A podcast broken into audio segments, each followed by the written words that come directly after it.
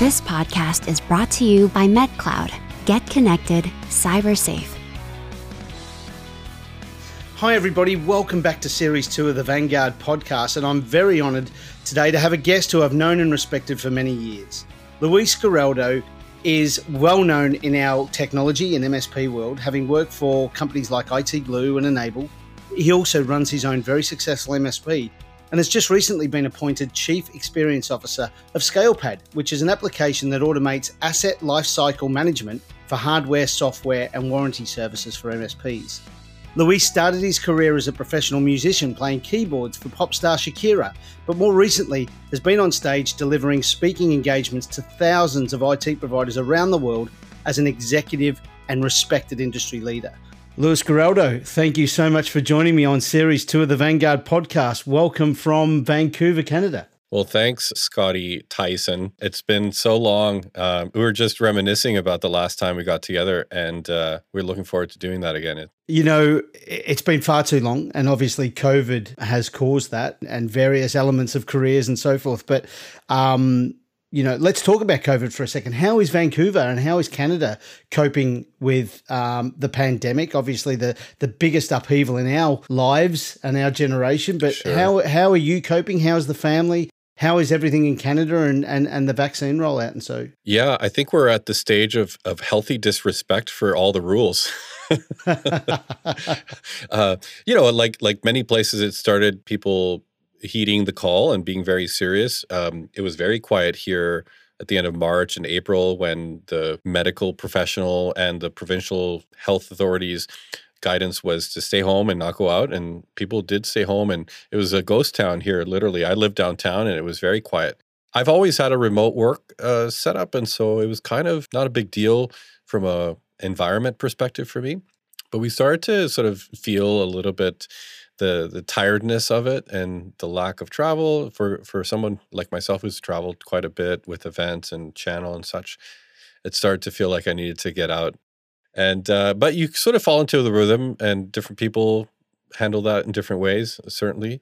But we were okay you know, one, one of the things that I wanted to ask you too is what what's the vibe like over there from a general public point of view? Are they seeing that business is starting to open up again? Is there light at the end of the tunnel from a, a Canadian and a BC standpoint? Certainly over here in the UK, we're starting to open up. You know, people are starting to travel back into London. And then you've got the flip side to that, and you've got Australia that they think they're going to put this fence around the whole country and they're going to have this 0%, which you and I both know is never going to happen. What's the general consensus over there from the general public over in, in Canada and, and, of course, BC? Yeah, certainly industry dependent or industry driven. You know, the hospitality industry has seen a slow return. And it's primarily driven, of course, also by the travel restrictions because in Canada, you could not enter Canada without being fully vaccinated until recently. They've started to allow travel back into Canada, and you have, still have to be fully vaccinated. Even if you were vaccinated, there were still heavy requirements. You had to do a three day hotel stay that was mandatory and a 15 day quarantine. So even if you were vaccinated, you can come in for a, a casual business trip or anything like that. And so, as those things have loosened up a little bit, uh, obviously we'll see some of the uptick in tourism industries, hotels, and restaurants. But restaurants have been going through different phases. And certainly we see the phase where, oh, they're required to close. And then when you had the second wave, they were told to close again.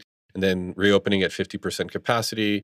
And now they're allowed to have 100% capacity, but they have mask mandates. And now the vaccine passport requirement is coming in. And so there's stories about how even some restaurants are having to potentially hire security guards to enforce vaccine passports because provincially they're mandated to follow those guidelines and they could be fined if if they don't and so it'll be an interesting thing. I, I find that generally speaking people are seemingly confusing inconvenience with oppression where covid is concerned uh, and so i definitely treat it simply as a small inconvenience and i don't feel my human rights are being violated in any kind of way and i think that's the big conversation that's going to happen over the next little while. I think that's a really good point, and you know, um, the the other thing that really gets me is in in six months' time, what are we going to talk about? I know, right? Yeah, we'll have to find new things to talk about. Yeah, absolutely. Well, I want to swap it over now. I mean, thank you so much for the overview of what's going on in BC. And, one of the things that I really enjoy is, you know, speaking to people internationally and finding out what's going on in the different territories. I, I find it fascinating. But, you know, you've had this phenomenal journey. You know, it's, a, it's an overused term, but it is a journey from growing up in Bogota, going to a music academy, University of Colombia, and then all of a sudden thrust into the limelight, if you will, playing keyboards around the world on stage to tens of thousands of people every night, playing keyboards for Shakira. And by the way, I certainly want to get into that more and more and more, but that's probably when we're having a few beers and, and at a bar and no recording devices around. and then obviously you became a, a SaaS company founder with Monkeybox. You know, you've owned and you still own a very successful MSP and you've worked for and helped grow and be acquired companies like IT Glue, SolarWinds N-able, of course, and now and now into ScalePad. I think it's a fantastic story. I want you to go all the way back to that little Luis back in Bogota to now and what inspired that journey and those pivots. Because to me, a life is all about pivots and taking opportunities and and being malleable not only in your career but also everything in your life. I want to hear about the journey that took the young fella from, you know, a music academy into the university, playing for Shakira, looking at Shakira um, and then and then obviously into the IT journey. Can you can you give us a five minute overview of that magnificent fifteen or twenty years, mate? Hold on, I'll I'll bring out my tape back up so I can restore some of these memories. uh, holy moly! So yeah, absolutely, music I think has been at the forefront of of my early childhood and and life. I got into music quite late, in fact. I remember going to a summer camp uh, when I was 15 years old. And I lived in Colombia, but I, I went as a counselor in training to a summer camp in Virginia uh, in the US. And I remember there used to be a lovely pianist. She was working in the kitchen. I think she was Russian. She was there for the summer as well. And after lunch or dinner, she'd go to the wall piano that was there and she'd just play songs. And I remember that summer, that was 1989. By the way, I'm dating myself now. Uh, the Richard Marx song "Right Here Waiting" uh, oh. uh, was quite popular. A great, yeah. great song, great song, classic for the ages. Yeah, yeah. And and so she came out and sat down at the piano, and it has a very simple piano line, and she played it. And I was like, "Oh my god, I love that song! Can I, you know, I, I want to learn how to play it." And I had played a little bit of. Uh, my mom had made me take organ lessons when I was a kid, and so I knew some keyboard fundamentals, but I'd never really played pop songs or piano or anything of that sort. Uh, so I remember sitting down at that piano and I was actually able to figure it out. I, I, discovered that I had an ear for music. And I remember getting back home to Colombia after that summer and just being on my mom's uh, case about getting a keyboard. And she got me a keyboard for my next birthday. So 60, age 15 or age 16 is when I started in earnest playing keyboards and, and when I was really interested in, in pop music and learning how to play songs and such and that sort of carried on like that. I, I started, I got into a band with some high school classmates. It was called Shade of Black. Awesome.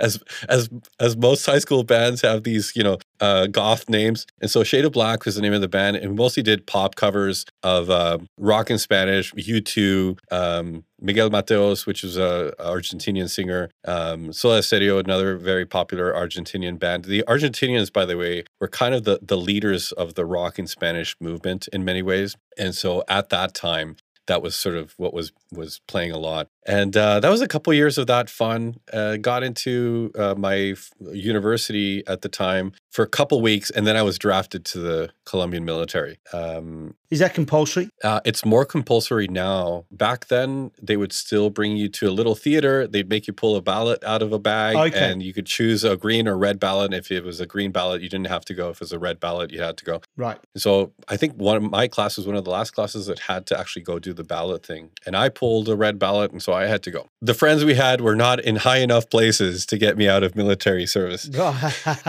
uh, in any case, so that was an interesting time. I was drafted. I went to the presidential battalion, which is right behind the uh, presidential palace in the capital. And one of the first things that was offered was to join the marching band. And I thought, well, this kind of beats standing guard at three in the morning. So I joined the marching band, learned how to play trumpet eventually became the instrument leader or for trumpet in the marching band so I've got a, a, bunch of great, fun pictures from that time of just playing trumpet in the presidential marching band. And then I went to university. I my initial career was industrial engineering, but I'd always been focused on the music, really loved that piece. Got connected with an audio engineer down there that was going to start a new audio engineering emphasis at the university I was at. So I switched careers. I figured that was the only way I could trick my parents into letting me leave an engineering career was that I was going to audio engineering. It was still an engineering career. Um, and so I started that. And once I joined that program, my whole life opened up musically because one of the musicians that had come to this program was the keyboardist in this very popular rock band in Colombia at the time. Band name is Poligamia. Literally translated as polygamy. It's one of those choices I can't take back. I didn't make the choice, but that's what it's called and uh, and he was thinking of starting his solo career and leaving the band and he liked me and he liked my playing and so he kind of brought me into the band and i became his replacement when he left and this band went into the studio we did a couple of albums uh, we did a bunch of touring and recording and one of the albums we did was produced by shakira's uh, bassist and guitarist at the time, El Chato Rivas and Sergio Solano. So those two guys we were in the studio with for a couple of months, and that's how I got to meet some of those guys. Now, fast forward to the end of that summer of 1996, and I got a, a, page. I still had one of those Motorola pagers back then. And it was from Arnold, the keyboard player for Shakira, because uh, he had also come into the studio with the rock band and had guested on a track. And so I'd met him, and he's a super nice guy. And he says, Hey, you know, I've got this thing this weekend uh, with Shakira that she's going to do a couple of tour dates in Ecuador. And I've got this theater gig that's opening, and I can't go to Ecuador with Shakira. I wonder if you'd mind like subbing for me for a couple dates. And like, yeah, of course. And so he invited me to the rehearsal. This is a Friday afternoon. It was the last rehearsal, supposedly before a Sunday trip to Ecuador to do actually three concerts. And I got there and rewind just a sec. Shakira was dating the bass player in my band, in the band I was in. Okay. And so I actually knew her. Like she had been to my house for my birthday and stuff yeah, like that. But yeah. she was just getting some popularity in Colombia at this point. Oh, so she was only Colombian at that time, not a global sensation. Yeah. yeah. Okay. But but her album had been out now for a little bit. And it was starting to sort of pick up steam internationally in other countries where hey, you know, this album is quite popular. We should think of bringing Shakira to do a show, that kind of thing. Anyway, so I get to the rehearsal Arnold was late. And so Shakira arrives and she sees me. She's like, Well, why are you here? And this is when I realized he hadn't even told her that he couldn't go to do the Ecuador dates. And I was like, Oh, no, Arnold just invited me to come and hang out. And she's like, mm, you know, gave me a stink eye and said, Okay, cool. You know, uh, and then Arnold arrives, and then she's like, "Hey, Arnold, what you know, Luis, what's going on?" And that's when he tells her, "Oh, well, I have this theater gig, and it's the opening weekend, and I can't really like drop it. It's too soon. There's too much stuff to learn." And so Luis is going to sub for me uh, on the Ecuador dates. She, um, I can't remember if she was really pissed or not at that moment, but Arnold was never asked back. Wow. Uh, is is what happened. And so I went on those three tour dates. It was a double bill with Alejandro Martinez, who was a famous singer and soap opera star in Colombia at the time as well. Mm-hmm. And it was a fantastic three dates. Of course, they had to call another rehearsal for my sake the next day. And so I spent all night long learning all these three and four chord songs that are just melting in my brain together. There's no sheet music on stage because, you know, it's a rock show. Yeah. So, but it was a ton of fun. We ended up going to those three shows. Everything was fine. And then we ended up touring for another six months, ended up doing over 50 shows. And that was the end of 1996. In 1997, my mom, before I left university for that semester, my mom had made me promise and sign a contract that I would return to university uh, after my six month hiatus. Wow. And so I remember on the flight back from New York uh, to Bogota, I went, sat with Shakira for a few minutes, and I, I gave her the bad news. I said, Listen, I made this promise to my mom that I don't intend to break it, that I'm going to go back to university. And so at that point, the band was going on holiday. It was mid December. And she understood, and she was going to go into the studio at that point, did some more shows in Brazil in the early 1997 and then she moved to Miami and then she spent a couple years working with the Estefan family and mm-hmm. went into the studio that's when she launched her crossover albums after the fact and sort of began her uh, American market journey and, yep. and, became very popular then. Wow. But uh, in 1997 then I moved to Vancouver did my uh, like 10 month audio engineering thing here got into university later to study composition here in Vancouver and then ended up going out to the cruise ships to play music yep. Uh, for a number of years from 1999 to about 2005 and 2005, I was tired of the cruise ships and I took a local computer retail sales job with a Mac retailer. Wow. That's a massive pivot That's a massive Right? pivot. So, what was the catalyst to that, though? Was it because you knew technology because of keyboards and and that kind of thing, or was it I want to get into technology? Because that is a huge pivot from music Yeah. to technology. So I, I have to rewind back to like when we got our first PC at home. Our first computer at home was a Texas Instruments, a TI 84 something something, and uh, it was the kind that had the VHF adapters that you had to plug into your TV, and they didn't come with a monitor. You just would plug them into your TV and use that That's as a monitor. Yeah, yeah, yeah, yeah. And they had the cartridges, and you could extend serially the expansion things to the side indefinitely. You could have this computer that was like 60 feet wide. Uh, and so uh, that was the first computer. Then we had an Apple IIc, and after the Apple IIc, we had a, a PC, and we I used to play this game called Bushido on it. That was so much fun. But very early, I got this software called Cakewalk, and Cakewalk, you could buy a Sound Blaster card that had a MIDI port on it, and you can connect your keyboard with MIDI to the Yep. Sound Blaster card, and you can play music into the computer. So I was fascinated by that piece of computers and music of like having whatever I'm playing represented in music by playing it live. And Yep. it was hard to get it working at the beginning because we didn't have the right sound card, didn't have MIDI, and, and ordering stuff like that in Colombia was always difficult. And so it took a while. And then as my career in music got a little more serious, I kept upgrading to nicer keyboards, and some of them had programming built in. Others you would just sequence with a software on the computer. And so I always had that interest parallel to the music stuff in computers and making stuff work with computers. And so when I got to 1999 is when I bought my first Mac again. I had a PC when I first arrived to Canada, but I bought a, a P3, a G3 Pismo laptop in 1999. Remember, it cost me like six grand at the time. It was so expensive. It weighed about 15 kilos. Yeah, they were heavy and they Yeah. were super thick. Yeah. But that's that's when I started really working on music in earnest again. So I had Finale software on the computer and I was like writing music and I was recording it to the computer and doing stuff like that. When later when I got a G3 or G4 tower is when I started to really do audio recording and really care about the music um, audio production side of stuff. Apple had acquired a German company called eMagic, and that turned into Logic Pro a few years later. And so that was kind of the the music and computers thing.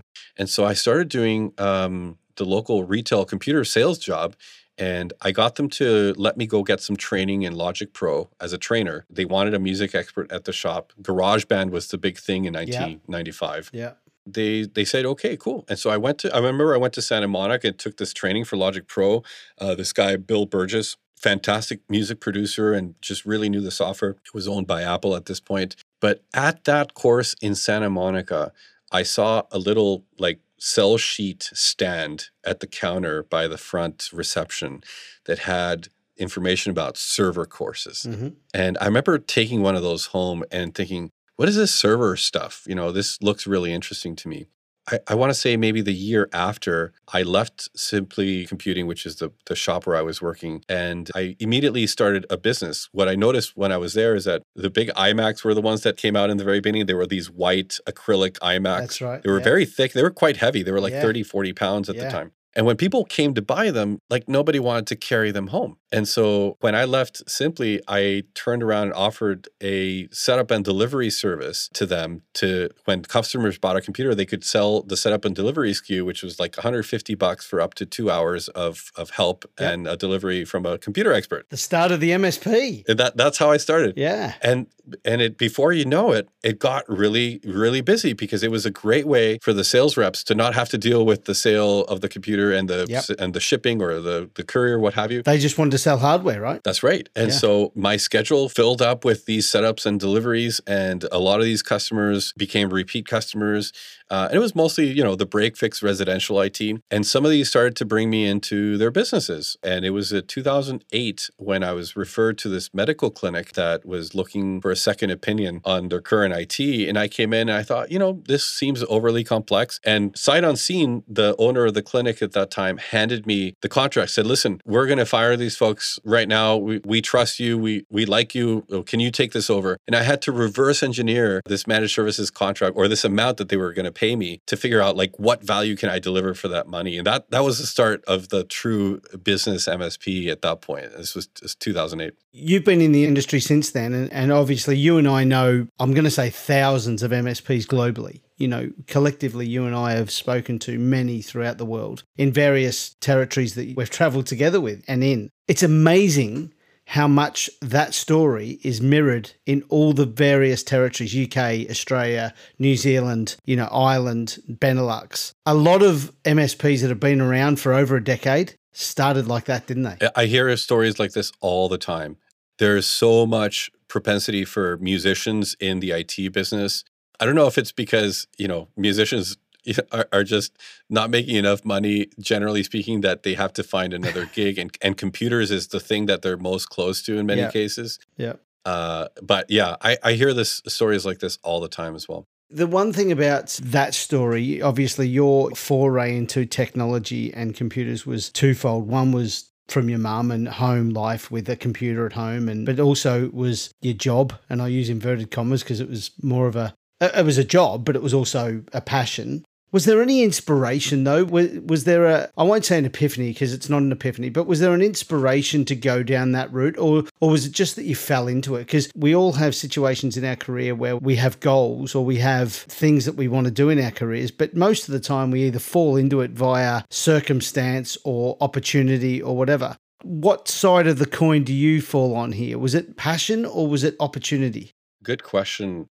The music piece, I was I guess that's all I knew and I kept pursuing music as as the thing that I knew how to do. And even when I got to Canada, I wanted to get more into the audio engineering side, but you know, I was I was also a musician and I was even when I was going to audio engineering school here, I was out doing gigs and I joined a salsa orchestra and I was playing piano with the salsa or that kind of stuff. Uh, and then I ended up on the cruise ships playing music full time and so the audio engineering seemed to always take a back seat to to being a musician. But once I got into making computers work with music is sort of that that was maybe one of the epiphanies is that I, I loved the part of working with computers and music. And as soon as I saw this opportunity for the server course, or that I had the facility for technology, I was like, well, this is interesting and I want to learn it. And, you know, I don't know that in 2005 or 2006 that online learning was really as ubiquitous as it is today. You know, things have changed a lot in 15, 16 years. And so you'd go and take a course somewhere. And so I, I, I went and did that. And it was just a fantastic deep dive way of learning. I, I love those three day, four day courses. We just went and got completely soaked in it and came out with a ton of new knowledge and and wanting to apply it. And so this is kind of what happened with that server course where it just made me really want to do more server client type of work. And actually, I was having this conversation with Brian Fox on a podcast webinar thing we did recently for N-able. Uh, Brian Fox is the creator of the Bash shell. And so he's kind of a big deal but we were talking about what got him into computers. And so he was interested in patterns. But for me, even back in middle school, it was this idea that you can connect to like some other device with your computer was fascinating to me the connection piece and so i was i was always interested in like this networking part or the server client relationship and i guess that's sort of what made me want to take an, an interest and deep dive further into yeah, that Yeah. Yeah. For me, what resonates here is is the combination of your two passions, music and, and technology. And that's what, what drove you there. For me, it all started off with the movie War Games with Matthew Broderick, you know, where they were able to connect into the, the, the war game computer and, and were able to speak to this massive computer and all that. So that, that that's what got me into technology, believe it or not. So there's something that we can do next time is watch that movie. But oh that's a great movie I want to ask you about the next phase of your career because to me, this is where we became friends during this period of time. And it's it's an industry Cinderella story, no doubt, with Chris and, and the team, but where you had your company, Monkeybox. And I'd really want to know in a, a very succinct time of events or timeline from Monkeybox to IT Glue to N-able. But I want to know how you came up with the idea of Monkeybox and then why Chris saw that and said, I need Luis, I need Monkeybox. And then the IT and then the IT glue phenomenon, because let's face it, it is a Cinderella story in our industry. Yeah. So I was at Fully Managed uh, in 2011. Fully Managed, which was Chris's MSP, acquired my MSP at the time, and I came in to to lead the Apple Solutions department, if you will. And it became apparent that I, I could have the sit downs with the C level execs on the big product and uh, project pitches and stuff like that. So I kind of moved into this client strategy role. And by the way, another Cinderella story uh, from that timeline is that you know one of the people I worked very closely with when I was at Fully Managed was Martin DeRosier. Martin DeRosier is the CEO of Nucleus uh, Networks here in Vancouver, which is now a global Canadian MSP. Received recently was acquired by Executech in the U.S. And so also an interesting sort of departure for Martin, and uh, he's done some great things there. anyways, and so I became uh, director of client strategy after Martin left, and I was sort of really into this uh, stuff. And now at Fully Managed, Fully Managed had their own internal documentation platform that had been built by Anthony, Chris's brother. It was called Folio, and it was a fantastic thing that served a very specific purpose at that time. When I left Fully Managed and I went and started my own MSP again, everything was fine as a one person show but as soon as i brought on a second person the the pain of sharing data and documentation was immediately apparent there was no other product you know on the market there were some password managers and stuff like that but nothing that really did documentation at that level. And so i, I built a proof of concept with filemaker at the time um, of like uh, i have this buddy of mine in louisiana his name is allen hancock. We even worked on this pilot idea and he was part of this initial sort of uh, thought process. Uh, he eventually went on to found his own company called Watchman Monitoring, which is a very popular Mac based and Linux and Windows monitoring platform as well. And so he stepped away from this idea of the documentation platform. But I kept going with this thing and it eventually became Monkeybox.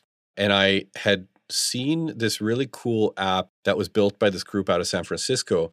And it was a, a colleague of mine in the Mac space, uh, Ben Greiner, who works uh, had a company called Forget Computers in Chicago, who has now been acquired by another big company as well. He had hired this group in San Francisco to build an app for him that plugged into Jamf uh, Pro at the time was called Casper Suite and did sort of reporting, uh, client friendly reporting of that stuff. And I just loved the app, and I thought, you know, if I'm going to build something, I should build it properly. And so I reached out to this group in San Francisco. Uh, they were called 55 Minutes. And I remember I went down there and I, I pitched them this idea. And so I hired them to help me build out Monkeybox. And so, you know, it was a it was bootstrapped. Um, we had just the the one two developers working on the project initially, and this was in 2013. At the end of 2013, we were ready for launch. And I remember I went out to Ireland. I went to Web Summit that year which was an absolute madness of a show, but an extremely great learning experience. And sort of presented it to the world. Um, picked up a couple of uh, seed investors that helped with uh, a little bit of money to to fund some of the early development. One of them is a, a, good friend here that owns a marketing and digital agency, and so that was kind of fun. And it just slowly started picking up customers as we went along, as people started to realize the opportunity there was. But then Chris comes along and he built IT Glue early 2014 and started really doing the rounds with IT Glue. And that was a rocket ship because he knew right away that place to be was connected to PSA. And I remember one of the first things he did was the integration with ConnectWise. And, you know, he went out to IT Nation. I've heard some of his stories of setting up hotel rooms to do meet and greets with potential people and pitching them this thing. And there was a lot of education because documentation as a as a platform didn't really exist at the time, right? And so it was a you had to convince people that this was a necessary part of the stack. And so you know, fast forward two three years, IT Glue is now in another stratosphere. Monkeybox had grown to a, a few hundred customers, but it was still very bootstrapped. And you know, uh, it was one of those things where I knew Chris and I we kept talking about potentially doing something. Uh, you know, at one point we talked about building a PSA, if you can believe that crazy idea. And then at some point he's like, "Hey, you know, why don't we bring you over to IT Glue?" And and sort of we did the deal. Uh, and it was a time when IT Glue really, I think, needed a lot of that internal MSP experience. And I had also had experience building a product. And so it was sort of an interesting fit to sort of jump into this VP of product role who would also have a channel facing evangelism component. And, you know, I, I, started doing most of the public speaking for IT Glue and all that stuff. And that was a ton of fun. That was a good two solid years of, of that. IT Glue growing like crazy. Joined N-able. Colin Knox actually is who reached out. He wanted to do something. Who's a previous guest on the podcast, by the way. Yeah. Yeah. And, and Colin and Passportal had been acquired by SolarWinds. And Colin at the time was leading the community efforts for SolarWinds MSP. And so he had this idea. We started talking in like February of 2020. And so COVID hadn't really happened at this point. And so the conversations uh, started to cool down as soon as they realized that events were being canceled and this community thing was kind of going to get a, a pause button pushed anytime now. And so he realized that it was not maybe an immediate opportunity for working with him in the community side. But he introduced me to Robert Wilburn, the VP of marketing at SolarWinds MSP, and we really hit it off. And Robert's a super smart guy, and he saw the opportunity to bring somebody in who had that MSP experience, could really evangelize and talk about so the challenge that MSPs have, and just have smarter conversations, I guess, internally, externally, uh, on that kind of stuff.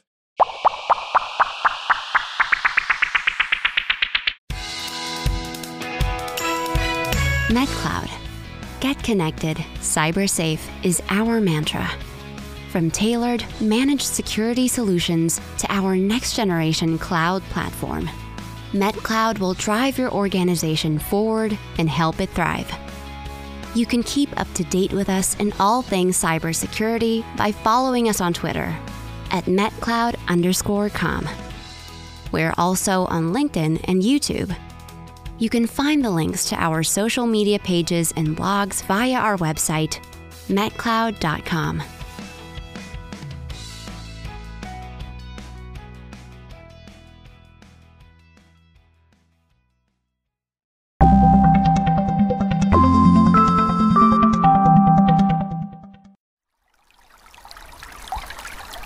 If data had a sound, it could be this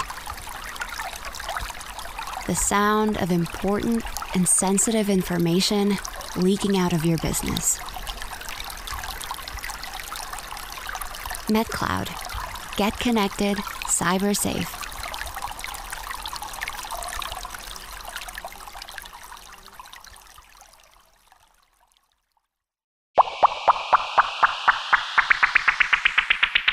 And you know, one of the things that I've been trying to do in my career and my life over the past, I want to say two, three years, certainly it's been more more prevalent during the pandemic. Um, is is is follow the rules of the Go Giver? You know, the, the the book, the the famous business book, and try and give more than you get because you're going to get in return anyway. But that's not the premise of it. It's all about you know things will happen to you in a good way if you're giving out and you're helping people and you're mentoring people or you're you you know you're just giving and not expecting anything in return and and I think yes that's that's an age thing I think as you get older you want to do that anyway because we had people that did that for us but I also think from a, a mental health point of view and that's a big thing these days, you know, mental health, but also being able to sleep at night, being able to give something to someone or being able to help someone to something just makes me feel so much better. And I, I feel like I'm in such a better place now to be able to help someone as opposed to what's in it for me.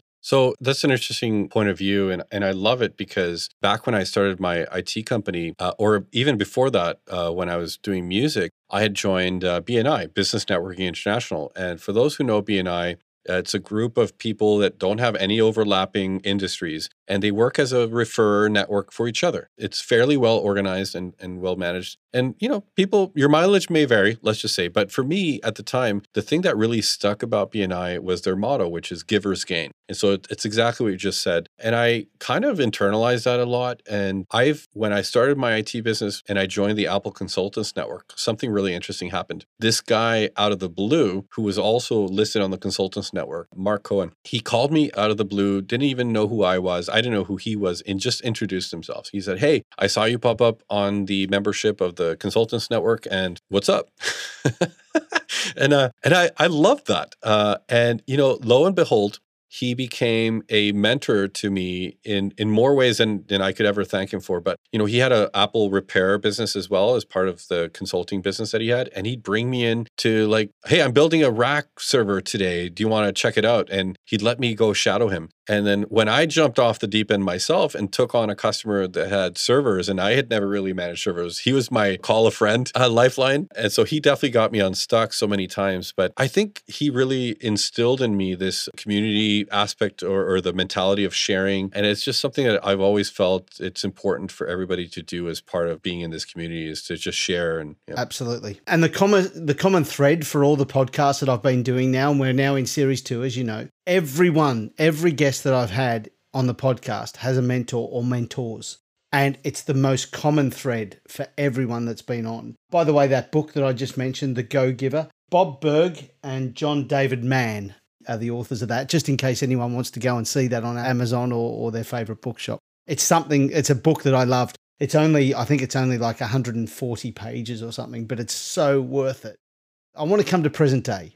Just recently, you were appointed Chief Experience Officer of ScalePad Can you tell me a little bit about ScalePad and seriously want to know what a chief experience officer is? So, Warranty Master rebranded as ScalePad in yep. October of last year. Many people know the name Warranty Master because it's been around since, you know, roughly 2015, 2014. Under the leadership of Dan, of course. Well, now under the leadership of Dan. Yeah, Dan yep. joined uh, two, three years ago. Mm-hmm. I've been a customer of Warranty Master since September of 2015. So I've been around the product all these years and have always found it to be extremely valuable. And of course, I've I've known as a result of Anthony having built Folio instead of fully managed. I've known Anthony for a long time, and Anthony and Chris are the co-founders. And so there's always been sort of this interesting relationship that I've I've known the ScalePad people all these years. The chief experience officer thing is so fascinating because one of the things that's obvious to me is that partner success has been evolving a little bit over time it's no longer enough to have these siloed functions inside of companies where you have marketing over here with their priorities, sales group over here with their priorities, and you know partner success over there that just kind of get punted all the balls and they have to deal with whatever happens on that side. And so the chief experience officer role was really meant to to roll these things up from a customer journey perspective into a, a, more aligned strategy. And I think I love that because I've been a consumer of MSP vendor services for so long. And I, I see this disjointed approach to, to customer experience. But also, I think MSPs are going through their own interesting transition in the next five to 10 years. Microsoft launched their EXP platform with Microsoft Viva in the last couple of weeks. And so there's a big focus on the employee experience inside of organizations. And so I think MSPs are going to end up being responsible in a large part for this employee experience that, that those companies are having internally. And so it'll be an interesting pivot, I think. But as a result, I think everybody's going to become even more interested in experience overall and having a unified uh, strategy and all that stuff. So, very strategic, I think, on ScalePad's part to be thinking, hey, let's align this uh, customer experience. ScalePad is a very product led company. I think they have innovation at the heart. Like, I've seen the early stages of Warranty Master and where it's gone. And I can't speak to some of the future things just yet, but I'm looking forward to. One of the reasons I decided to jump in is because I saw sort of a return to product and customer centric. That's very exciting. I think it's the kind of thing that every MSP dreams of having a that kind of relationship with their vendors. And so if I can be a part of delivering a little bit on that uh, or improving that experience in any kind of way, I think, you know, we will have succeeded. And so that's the objective. I want to get into my quick fire three. And then at the end, I, I want you to tell the listeners where they can get in contact with you and, and, and connect with you because listeners want to connect with our guests and ask questions. My first question to you is what are you not very good at? You know, what have you done or what are you doing to address things that you may not be good at? I want to know what they are and what you're doing about it. Oh man, I'm not good at so many things. And you know, it's funny because this question gets asked in interviews for jobs all the time. It's like, what you know, what are things can you improve on? And I remember everything hearing, yeah, well, everything. But but there's a some thought leader I remember hearing. Maybe it was like uh, Simon Sinek or somebody of that stature saying something like, why can't you instead of working on your deficiencies work on the things that you're great at and so i think that's kind of been my stance on that a little bit is what can i feel that i can empower others with what am i actually good at and i've been kind of focusing on those things when i when i come across the stuff i'm not great at delegation is is a wonderful thing but yeah so i don't know that i have a specific answer for you no I, I think that's a really good answer and I'll tell you why. Because too much in our lives, we get told that we're crap at something, or we can't do something, or we're not good at something, or we could do better. And it's only recently where, you know, my dad or people I know have said, You're really good at that. Why don't you do it? Why don't you do more of that? you know, you're really good at this. Why don't you do more of that? And I think, you know, again, we've been able to reflect over the last couple of years and think, you know what, that's a really good idea. If I'm good at that, surely I could be absolutely better at that. And therefore, put the negative aside, put the positives in front of me and, and really work on those positives because that may resonate with other people and therefore make positives out of that as well. Uh, what I will say uh, to, to wrap that up is that what I what I have discovered is that maybe I, I am great at or I am good or I love troubleshooting and solving complex problems And so the interesting realization of that is that that can work in different careers and in different uh, contexts. And so I think for those who think that they're only great at computers, think of like what are the first principles of those things? Like what is about being great at computers that is transplantable to other things? You know, and it's interesting to see in the Facebook group sometimes the IT people talking about, hey, you know, what is everybody's side hustle? You know, and everybody seems to have a side hustle and and they're varied by the stretch of different things that people are doing is fascinating. You know, from owning a storage locker to a boating to whatever you name it, people are doing it. And so I think the interest of, of being able to peel back the layers of the onion and, and, realize what is actually great about being good at computers is the ability to have a, a sound troubleshooting mentality or model, yep. for example, or yep. that kind of stuff. That's a really good uh, overview on that. Right. If you could turn back the time and talk to your 18 year old self, what would you tell him? Uh, to just go for it. I wish I hadn't hesitated as much as I, I did about making a decision, trying something. You know, Gary Vee, I listen to Gary Vaynerchuk quite a bit. And one of the things he does is he reminds people a lot of how young they really are. Uh, and there's a lot of pressure for the 20 something year olds to, to seemingly have things figured out. And I think he's spot on when he says, just go do things, go do different things, try different things, see what you like, figure out what you're good at. And you can do that well into your late 20s and not necessarily have a career figured out. You know, it's only recently since 2017 that I joined IT Glue and then sort of have transitioned onto being more in, in the corporate context that I've realized, you know, I can actually do this. I was already in my 40s for Pete's sake. So my what I'd say is just do more things sooner uh, would yeah. be the the recommendation. Love that. One of the general comments in all of the guests that I've had, and actually Colin Knox, who who's a mate of ours and a previous guest, really emphasized this point about failure and failure made him better and failure is part of life and all that kind of stuff. But what's been your biggest failure and what did you learn from it? Hmm. Yeah, I just have chosen not to dwell on those things too much. I see them all as opportunities, uh, and I I think that's maybe the the hopeless optimist in me that just doesn't see them as failures necessarily, but as learning opportunities. I think the the failure is maybe not having done certain things sooner. You know, not having a little bit more resolve to to make a decision or or change something or adapt a behavior or that kind of stuff. I not failures necessarily, but yeah. And you know what? I think seven out of ten people have said the same thing, and I think that's quite quite pertinent you know, good luck in the new in the new position. I, I, I have no doubt you're going to be an absolute success, and and the company's going to go from strength to strength with you being part of that senior leadership team and, and the organisation, and, and with you, Dan and and Chris around. I'm I'm sure it'll be a massive success. Where can people go to find out more about you and the company? Yeah, for sure. My email at scalepad, uh, luis.giraldo at scalepad.com. I'm also in a couple of the Slack groups and Discord channels where people are hanging out. I'm also in the MSP Geek uh, Slack group in there. Uh, and I, I mostly wear the MSP hat with a lot of these communities. And yeah, so those are probably the primary places. Fantastic, mate. On that note, I, I want to absolutely thank you for spending Friday afternoon with me. You know, can I can attest to the last comment you made if anyone wants to know what's going on in the MSP community, what's been going on in the MSP world over the last five years, and and certainly someone who I trust that can tell me what they believe is going to happen in the industry over the next two years you know, speak to Luis because you act as a, a, sounding board for me in, in business and industry. And, and if people have got the right mind, they will contact you and ask you your opinion. So, you know, I want to wish you well, wish you well in your new gig. And thank you so much for spending time with me today and uh, running through the journey and, and life lessons that you've had, mate. Well, thanks, Scott. It's absolute honor uh, that you'd consider me a guest of your podcast, and it's great to hang out with you. And hope to do it a lot more in the coming months. Well, that's series two, episode two, now done, and I really enjoyed speaking to Luis this morning.